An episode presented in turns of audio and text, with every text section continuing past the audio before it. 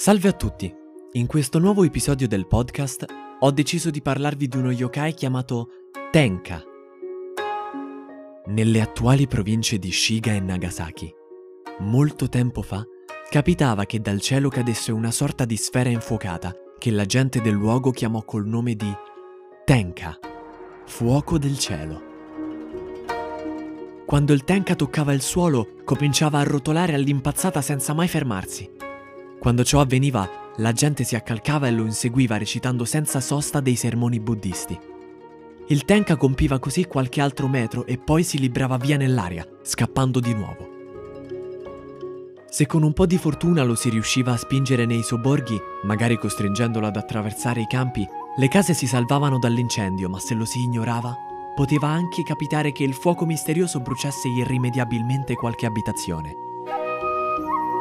A Kumamoto viveva un tale di nome Sangoro che apparteneva a una famiglia di pompieri.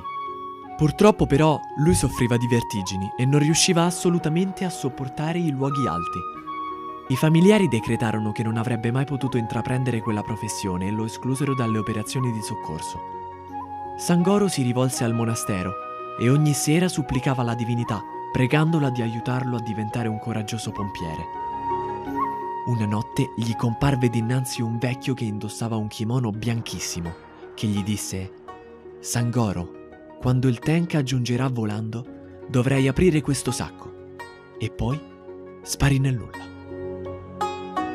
Una sera sopraggiunse l'annunciato Tenka e il paese andò in subbuglio. Sangoro afferrò il sacco, corse in paese e si fermò giusto in mezzo alla grande via principale.